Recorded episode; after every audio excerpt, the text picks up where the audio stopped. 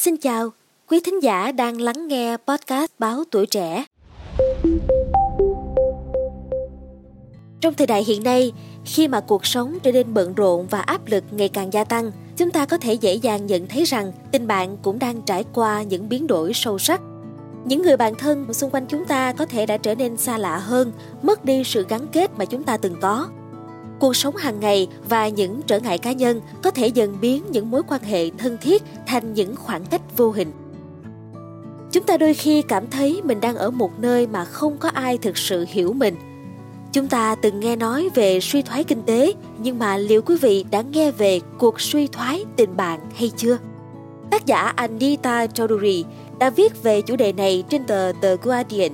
Từ những câu chuyện nghe kể và quan sát được Cộng với số liệu từ vài thống kê, khảo sát, Chaudhuri nhận định có vẻ như tình hình giao tế xã hội của mọi người không còn như xưa. Báo chí Mỹ còn gọi hẳn hiện tượng này là suy thoái tình bạn, friendship recession. Vậy thì chuyện gì đang xảy ra? Friendship recession được đưa vào mục từ mới trên trang blog của từ điển Cambridge Anh vào ngày 8 tháng 5 với định nghĩa là khoảng thời gian khi nhiều người có ít hoặc là không có bạn bè. Mục từ này cũng trích dẫn một đoạn trên báo New York Times ngày 28 tháng 11 năm 2022. Nam giới Mỹ dường như đang mắc kẹt trong thời kỳ suy thoái tình bạn, một xu hướng có từ trước đại dịch Covid-19. Nhưng dường như đã tăng tốc trong vài năm qua khi mức độ cô đơn gia tăng trên toàn thế giới. Trong một cuộc khảo sát năm 2021 với hơn 2.000 người trưởng thành ở Hoa Kỳ, chưa đến một nửa số nam giới cho biết họ thực sự hài lòng với số bạn bè mà mình có – trong khi 15% cho biết họ không có bạn thân nào cả.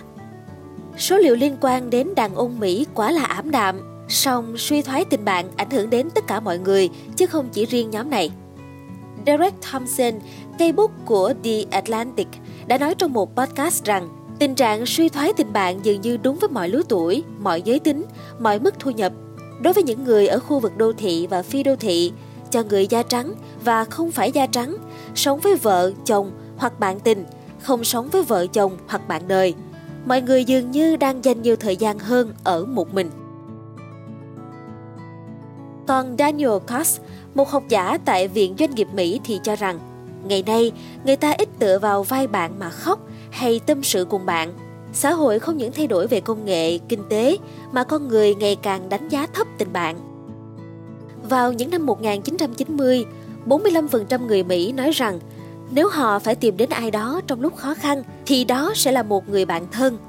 Nhưng bây giờ, con số đó đã giảm xuống chỉ còn khoảng 22%. Lựa chọn của 36% ngày nay là tìm đến sự giúp đỡ của cha mẹ. Bên kia bờ Đại Tây Dương, tình hình cũng không khác là mấy.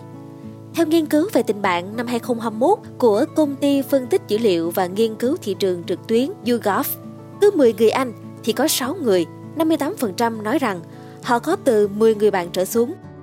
Hơn 23% nói rằng họ có từ 11 đến 25 người bạn và 6% có từ 26 đến 50 người bạn và chỉ có 3% nói rằng họ có hơn 50 người bạn. Cứ 8 người Anh, bất kể giới tính, thì có một người cho biết họ chỉ có một người bạn thân, trong khi 7% không có bạn thân nào cả. Một nửa trong số 7% những người tuyên bố không có bạn thân cho biết họ có bạn, nhưng không có bạn nào mà họ coi là thân thiết. 25% nói rằng họ khó kết thân với người khác và 25% còn lại cho biết họ không còn hòa hợp hoặc bị mất liên lạc với những người bạn thân cũ. Ở nhóm có bạn thân thì 19% không tin rằng cứ xem người đó là bạn thân nhất thì sẽ được đáp lại giống vậy và 3% tin chắc rằng người mà họ coi là bạn thân nhất không quý họ theo cách tương tự ở chiều ngược lại. Nhà tâm lý học Marisa G. Franco, tác giả cuốn sách về khoa học của sự gắn kết và tình bạn Platonic, đã nhận định rằng nhiều người trong chúng ta đang dần trở nên xa cách về mặt giao tế xã hội mà chính bản thân họ cũng không hề hay biết. Franco đặt tên cho hiện tượng này là cô đơn riết thành quen. Cô giải thích không phải họ ngừng giao lưu mà họ dần quen với việc không giao lưu cũng không sao.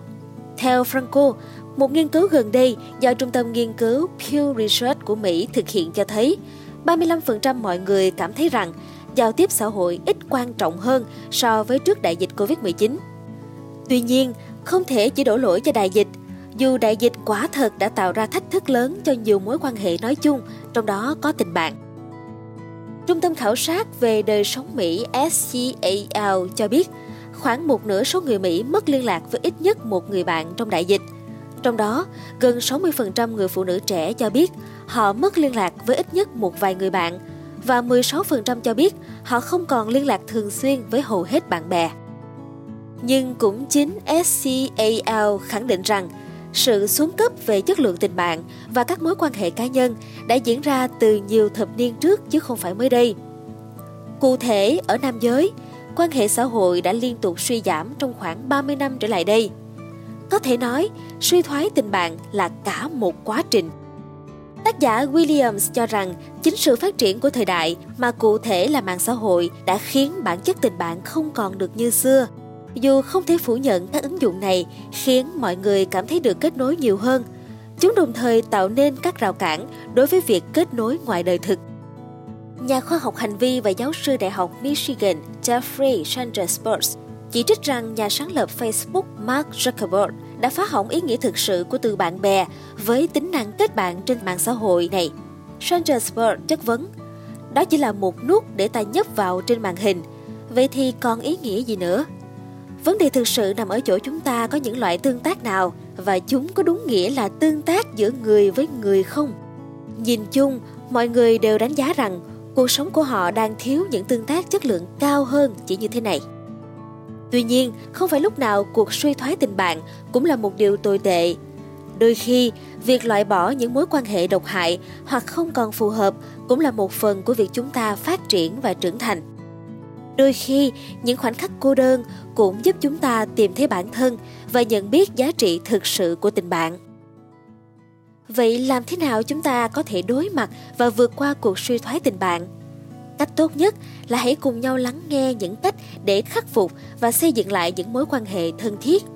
Chúng ta có thể dành thời gian cho nhau nhiều hơn, chia sẻ những cảm xúc và suy nghĩ thật lòng việc thay đổi góc nhìn và thấu hiểu người khác cũng có thể giúp chúng ta tránh được những hiểu lầm và xích mích không đáng có nhìn chung thì cuộc suy thoái tình bạn có thể là một thách thức, nhưng cũng sẽ là cơ hội để chúng ta hiểu rõ hơn về bản thân và cả những người xung quanh đừng quên bình luận để chia sẻ những cách để bảo vệ và củng cố những mối quan hệ đáng quý này, quý vị nhé Cảm ơn quý vị thính giả đã lắng nghe số podcast ngày hôm nay. Xin chào tạm biệt và hẹn gặp lại.